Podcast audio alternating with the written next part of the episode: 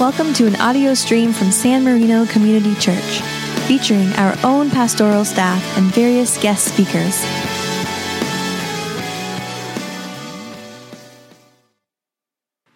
As we work our way through the Gospel of Luke, our text for this morning is from Luke chapter 5, beginning with verse 17.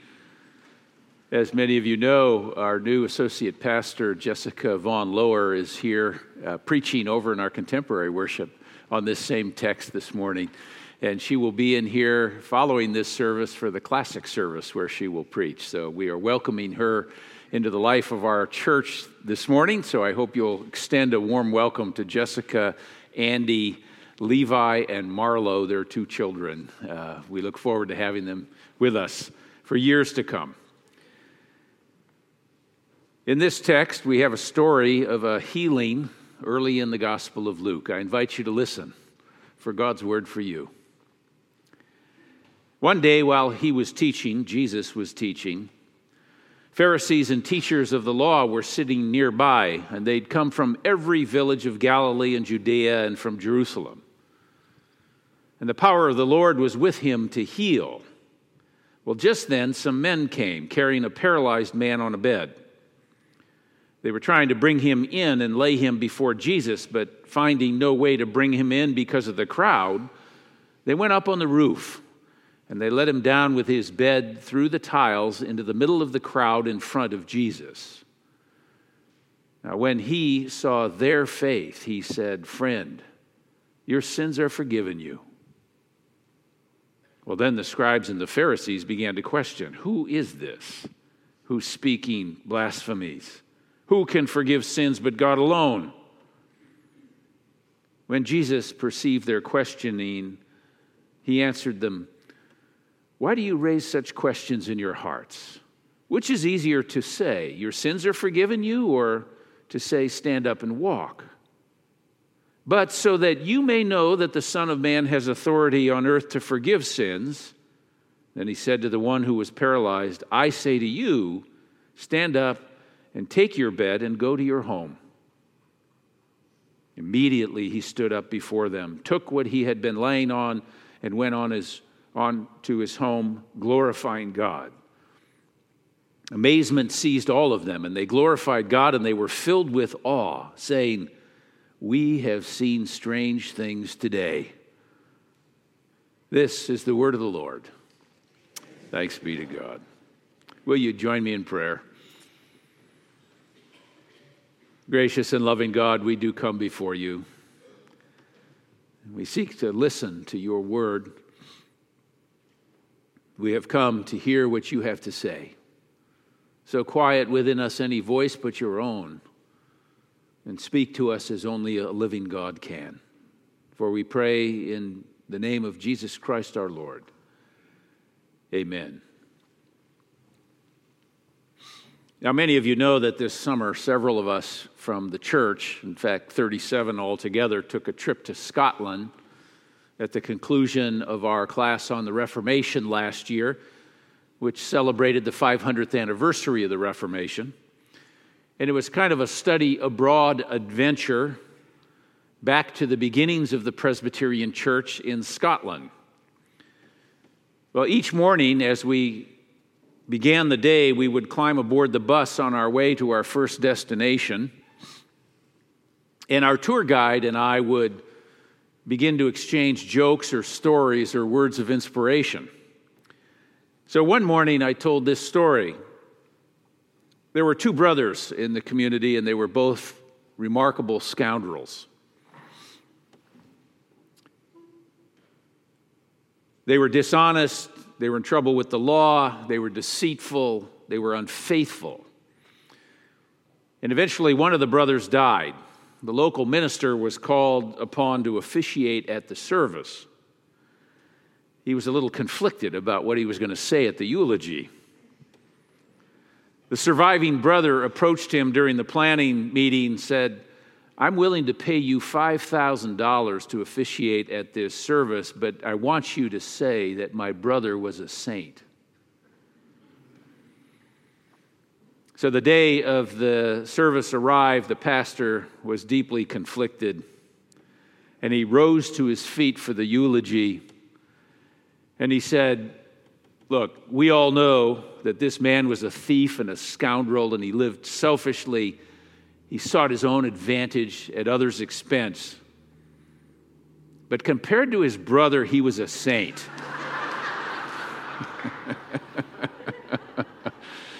Clever pastor. Our story in Luke today introduces something that's beginning to unfold in the gospel narrative. Luke wants us to know that while Jesus is growing in popularity and there are increasing numbers of people who are following him, there's increasing complexity in the story itself that's developing. Because opposition is developing and growing, especially amongst the religious officials. You see, Jesus had caught everyone's attention but he'd only captured some of their commitment. By contrast, others were willing to take risks based upon their faith in him. Years ago, I had an occasion to read a book by Dr. Bernie Siegel entitled Love, Medicine, and Miracles. My best friend was receiving both chemo and radiation treatments for cancer, and he told me about the book and how helpful it was to him. Dr. Dr. Bernie Siegel is an oncologist who's deeply dedicated to his patients and to their health. He even shaved his head to identify with his patients who were losing their hair because of chemotherapy. After years of treating patients, he noticed that life expectancy and cancer itself was affected significantly by the attitude and the perspective of his patients. It's the same treatments, it's the same radiation, the same chemotherapy, very different results depending upon the outlook of the patient. Patients who had a will to live simply seemed to respond better to treatment than those who lacked a will to live. Somehow, determination becomes a driving force in human life. One memorable line from the book that I've used before is this There's no sin in dying, everybody dies. The sin is in not living until we die. So the book tells the stories of patients who lived fully and loved deeply right up until their death. And maybe this life of faith, this eternal life that we talk about here in the church, is at least as much about the quality of our lives as it is about the longevity of our lives.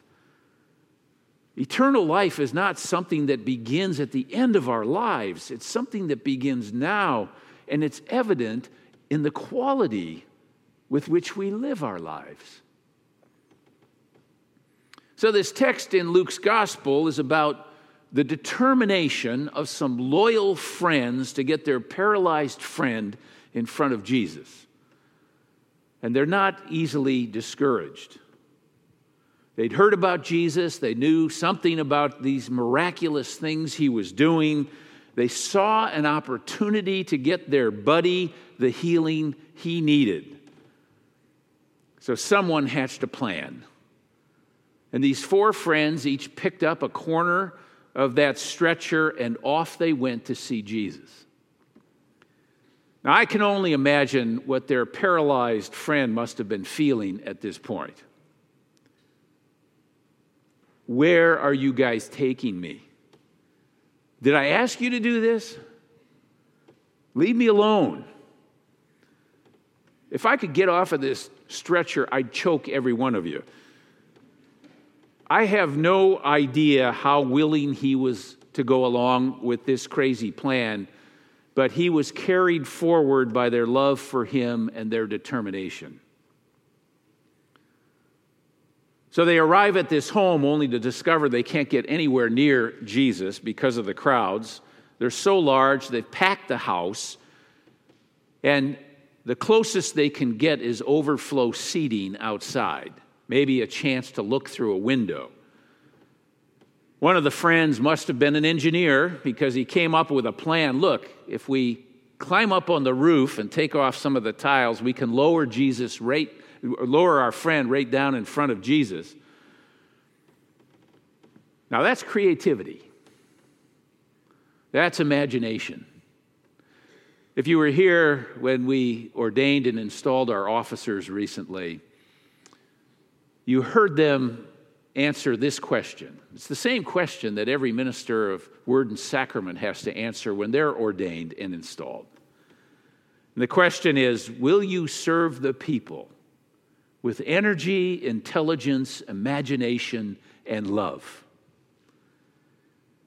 So, here, four officers of the church, using their energy, intelligence, imagination, and love, get their friend in front of Jesus and it took a little creativity.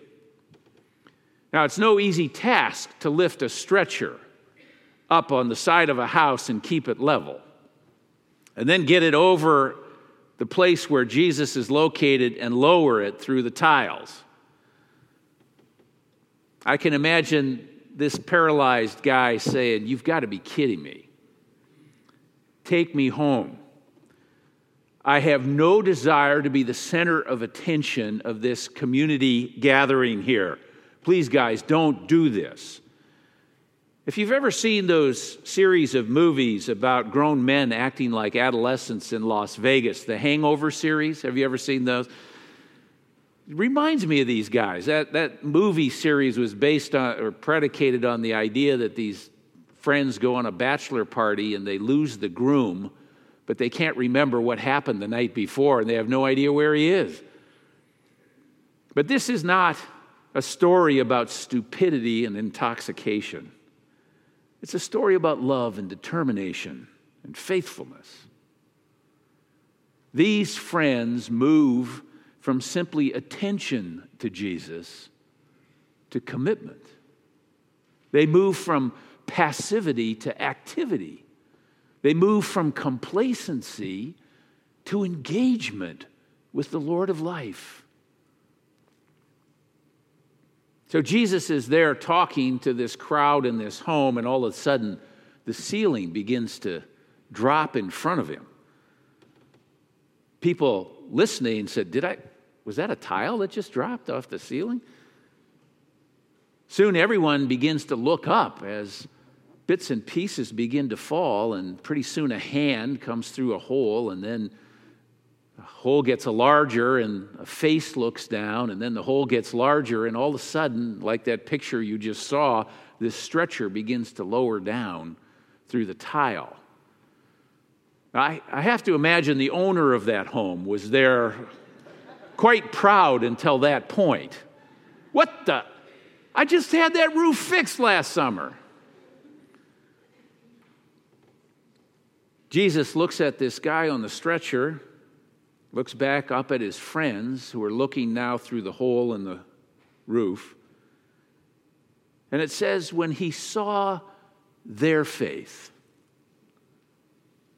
then he turned to the paralytic and he said, Friend, your sins are forgiven you.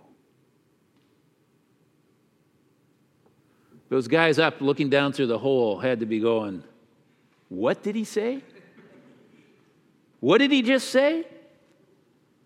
Come on, how much sin can a guy in a paralyzed stretcher get into? Your sins are forgiven. That's a little disappointing.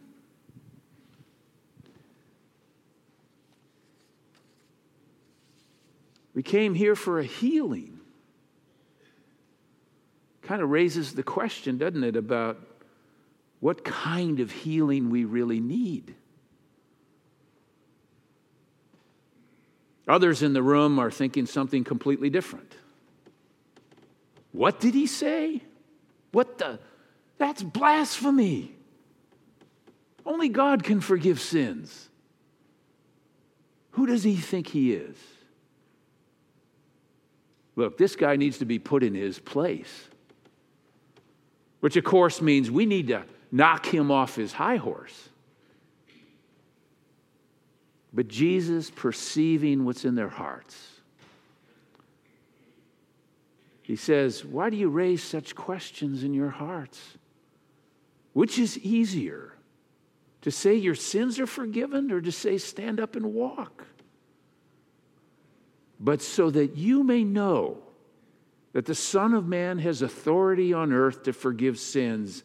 And then he turns to the paralyzed man and he says, Stand up, pick up your bed,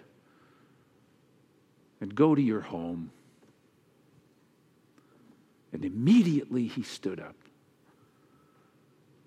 before them. Now, there are lots of ways we can read ourselves into this story today. You may feel like you're the person on the stretcher today, paralyzed by life, paralyzed by things you fear, immobilized by your past. You may have adopted something of a victim mentality, blaming everyone around you for what's wrong with your life. And you may be hearing the Lord saying this morning, Stand up. Come on, get your legs under you.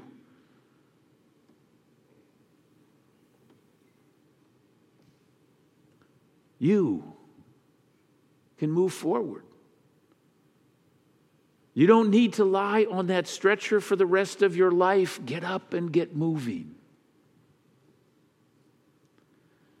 On the other hand, you may find yourself wondering about this whole thing about forgiveness. I mean, what really is the connection between bodily illness and forgiveness anyway? Does my physical health have something or anything to do with my spiritual health? Can Jesus actually provide a cure for what I'm struggling with? Is there some way to escape my past? Is it possible, like I said last week, that somehow my future can bury my past? Or uh, am I doomed to allow my past to bury my future? But here's what really interests me this morning. When he saw their faith, Jesus interceded. And it raises the question for me about the value of being with others in the community of faith. It wasn't the faith of the man on the stretcher that won that day, it was the faith of his friends. And when we can no longer stand ourselves, I wonder if we have friends who can carry us.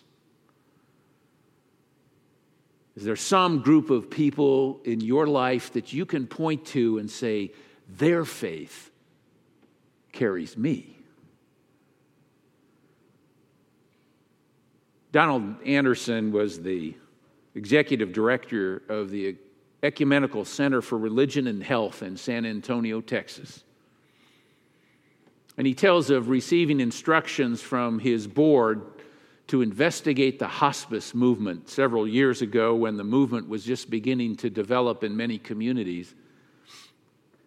And as many of you know, hospice provides what's called palliative care for those who are terminally ill.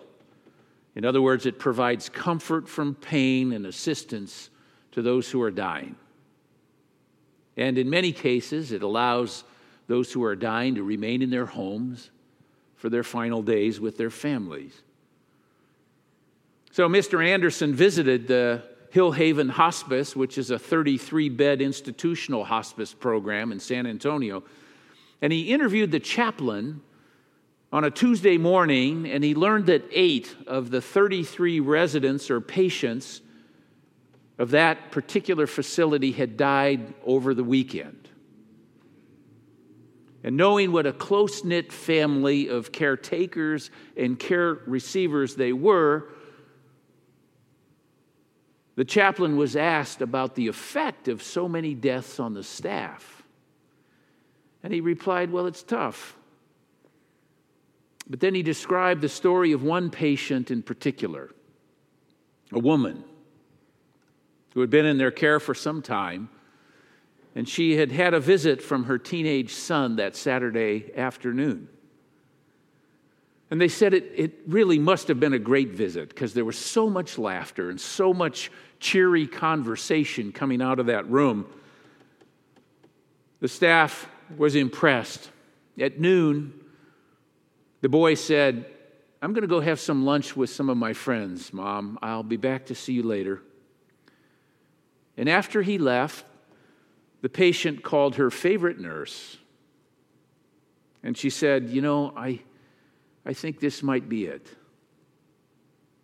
I think I may be dying. So the nurse checked her vital signs and replied quite honestly, It's possible that you are dying. The patient said to her nurse friend, Will you hold me? I think I could do this well if you'll just climb up here and hold me.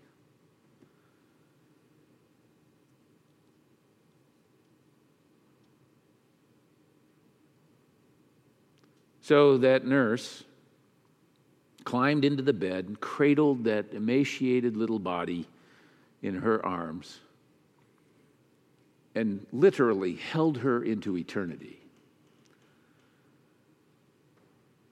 Donald Anderson asked the chaplain after that story, Well, what about the nurse? What did it do to her? And the chaplain replied, Well, she's taken four days off to go to the mountains to think and to feel and to decide whether she wants to come back to work again. But I know she will, because as hard as it is, you learn in a place like this that caring hurts. But when you really care, you offer something special and you become something special yourself.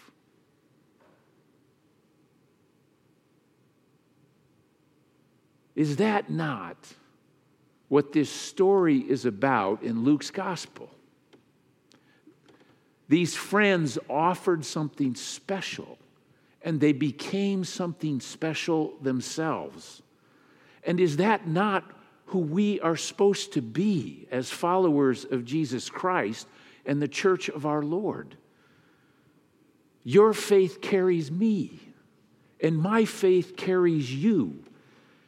And it's when the Lord sees their faith, our faith collectively, that things really begin to happen. We're supposed to carry one another into eternity. And by the way, that's what this whole stewardship thing is all about.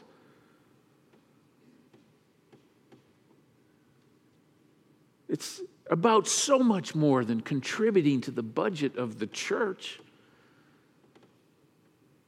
It's asking the question how might you use your energy, your intelligence, your imagination, and your love to help carry others into eternity? Maybe it's your prayers. Maybe it's a phone call to somebody who's discouraged. Maybe it's a visit to somebody who's homebound. Maybe it's simply signing one of the cards in the courtyard that will go to somebody who's hospitalized. Maybe it's teaching in the Sunday school or the nursery school or it's conversational English. Maybe it's singing in our choir here or serving on the mission committee or preparing elements for communion. We're here to carry one another into eternity. And it's when we're in this together that the Lord sees their faith, our faith in plural. And we move from simply attending to Jesus to commitment to Jesus. We move from passivity to activity. We move from complacency to engagement in the healing of our Lord in our time. This whole story concludes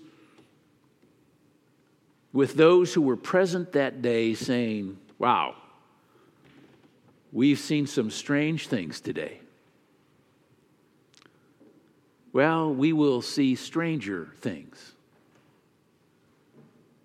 Even than that, when we step out in faith and we reach out in love to those who are hurting and paralyzed by life. So join the effort pick up the corner of a stretcher somewhere, offer something special, and become something special yourself. Thanks be to God. Amen.